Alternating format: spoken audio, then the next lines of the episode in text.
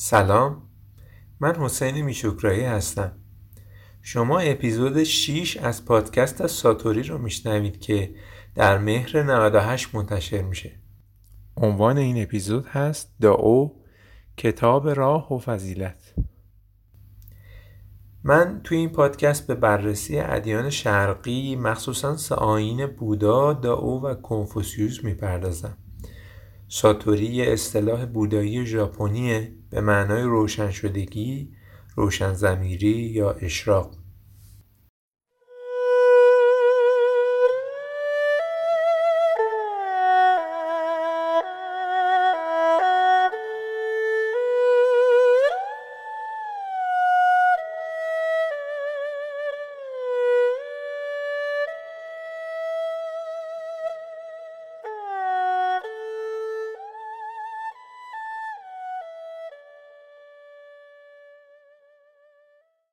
توی قسمت قبلی درباره دائو صحبت کردم و گفتم که دائو مفهوم دیریاب و پیچیده‌ایه و به سادگی نمیشه توضیحش داد. با استدلال و منطق هم قابل توضیح نیست.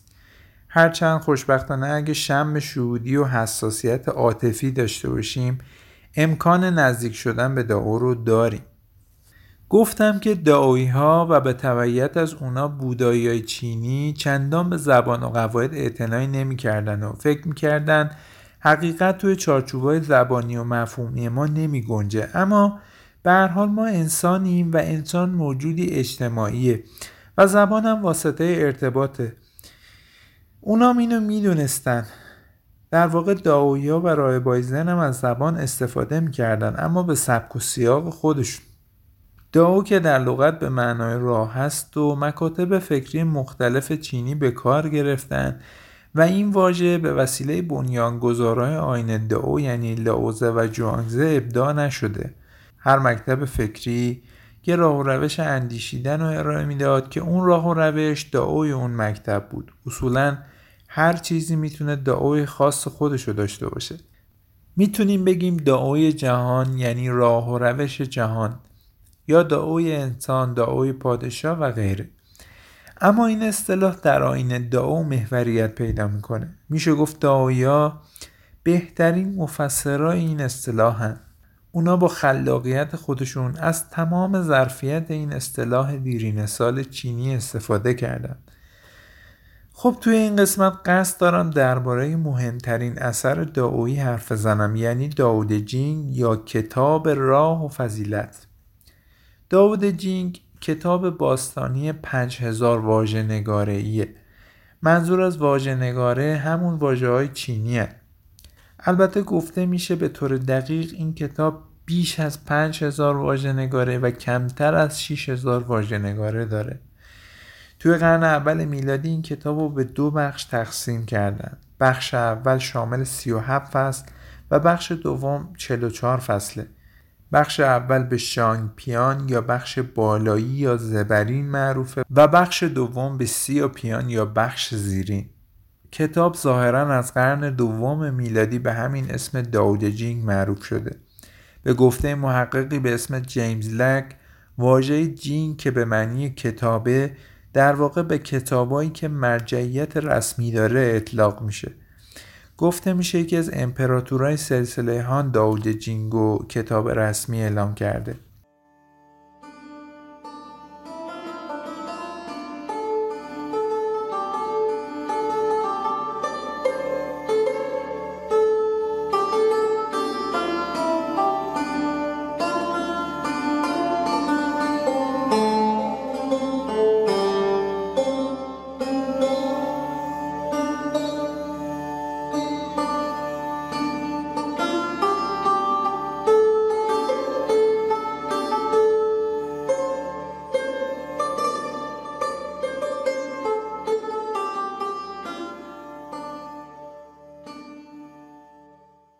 درباره دائو و ده یا راه و فضیلت هم حدسی که زده میشه اینه که چون فصل اول از بخش اول با واژه دائو شروع میشه و فصل دوم از بخش دوم با واژه ده، اسم این کتاب رو دائو ده جینگ گذاشتن.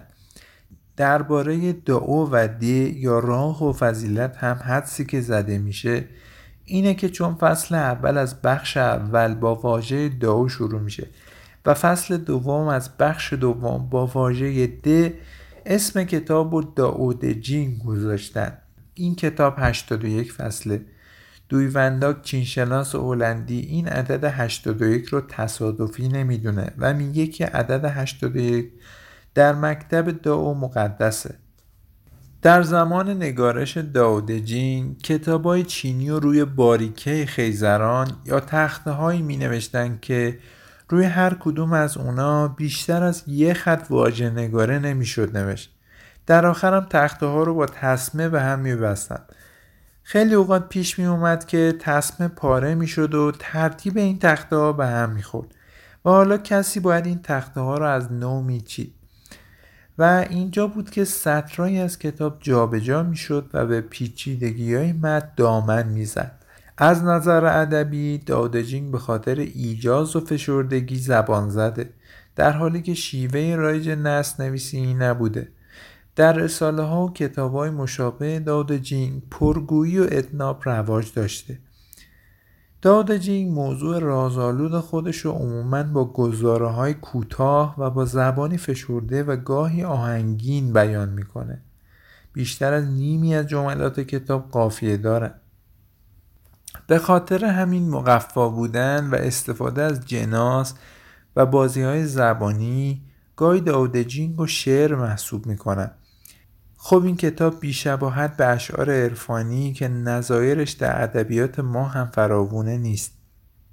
عده‌ای هم البته با شعر دونستن این کتاب مخالفن. به هر حال دائو ده جینگ یه اثر فلسفی کلاسیکه.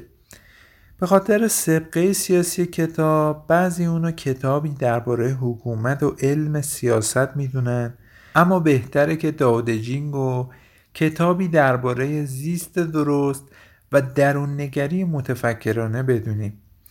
به طور کلی آراء مختلفی درباره این کتاب و اهداف و فوایدش وجود داره.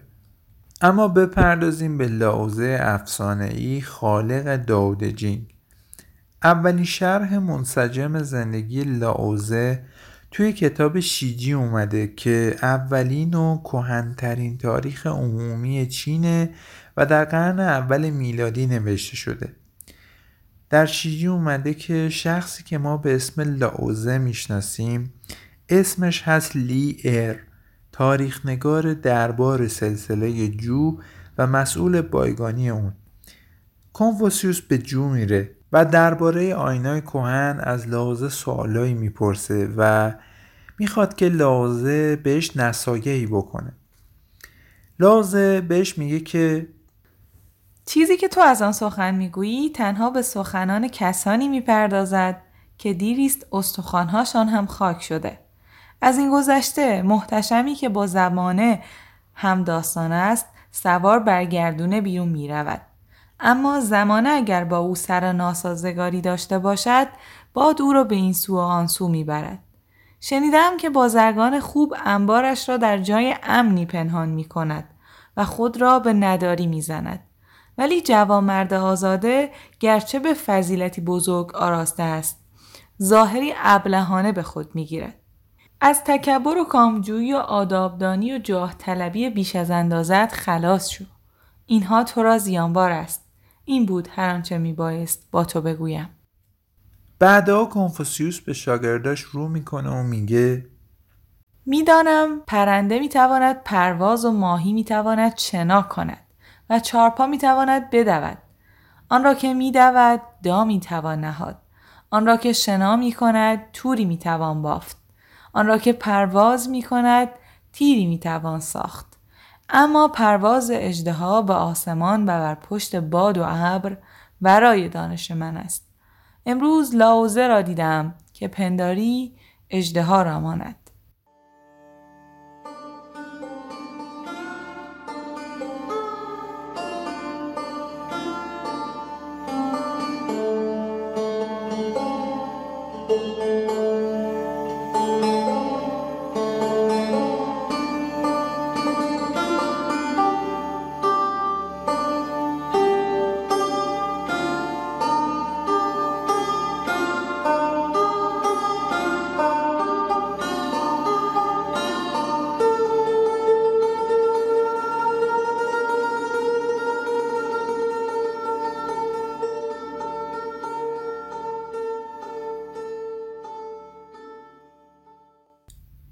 لائوزه وقتی دید که سلسله جو گرفتار تفرقه و آشوب شده و رو به زوال گذاشته، دربار رو ترک کرد و رهسپار غرب شد.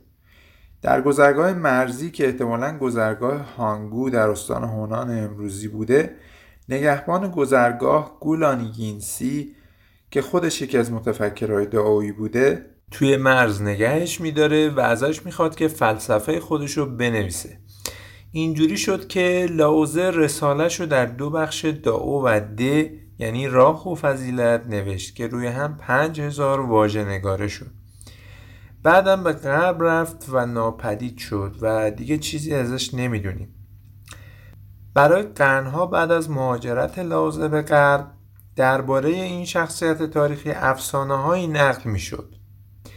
بعضی روایات میگن که به ترکستان رفته، روایات دیگه‌ای هست که میگن لائوزه به هند و سرد سفر کرده و حتی گفته میشه که احتمالاً لائوزه استاد یا مرشد بودا و مانی پیامبر هم بوده. البته این روایات هیچ سند معتبری ندارن. در شیجی اومده که لائوزه 160 سال یا به روایت دیگه 200 سال زندگی کرد. این احتمال وجود داره که لائوزه سالهای درازی رو عزلت گرفته و توی تنهایی به زندگی خودش ادامه داده. خب البته نویسنده شیجی که شخصی به اسم سیما چیان هست، برای نوشتن شرح زندگی لائوزه کاری که انجام داده صرفاً اینه که داستانها و افسانه‌هایی که سر زبونها بوده رو گردآوری کنه.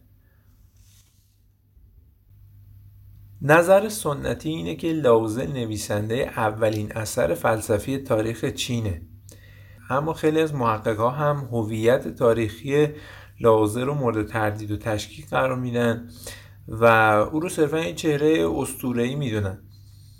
لائوزه در لغت به معنی پیر، شیخ، پیرمرد یا استاد پیره.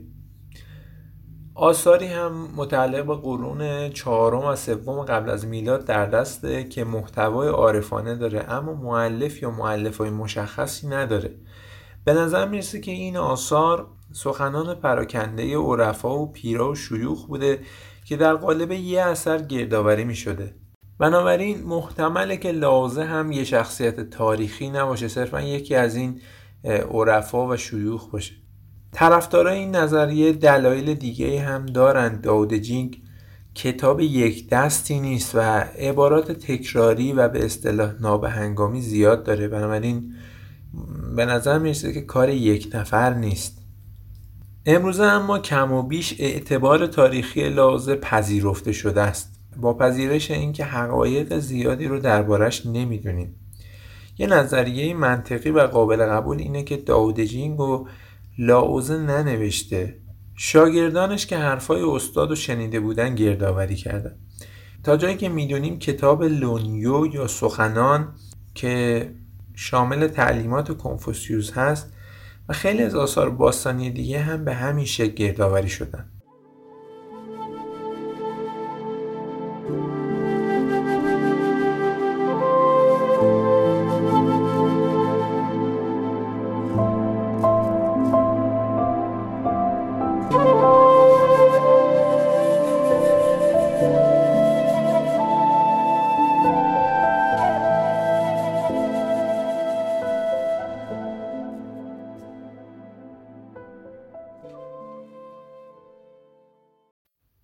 شامگاهی پاییزی از راه میرسد زن و میپرسد وقتش شده چراغ را روشن کنم؟ سلام. خب ما بالاخره بعد از یک وقفه خیلی طولانی برگشتیم. این مدت متاسفانه یه دلایلی پیش اومد که ما نتونستیم کارمون رو ادامه بدیم. خیلی دلمون براتون تنگ شده بود و خیلی خوشحالیم که پیشتون برگشتیم. اپیزودی که شنیدید قسمت دوم از پادکست سریالی دائو بود. همچنان میتونید ما رو از طریق میزبان‌های پادکست اندروید و iOS و کانال تلگرام دنبال کنید. راه‌های ارتباطی هم مثل قبل ایمیل ما satoricast@gmail.com و اکانت توییترمونه. طبق روال همیشه کاور و لوگوی پادکست کار طاهر میشکرایی عزیزه. منابع و موسیقی‌های استفاده شده در متن پادکست رو هم به زودی در کانال تلگرام قرار میدیم. در آخر بگم که ممنونیم که تنهامون نذاشتید این مدت و با پیام ها و نظراتتون ما رو همراهی کردید. ساتوری رو به دوستانتون معرفی کنید، مخصوصاً علاقه‌مندان به شرق دور. تا اپیزود بعد.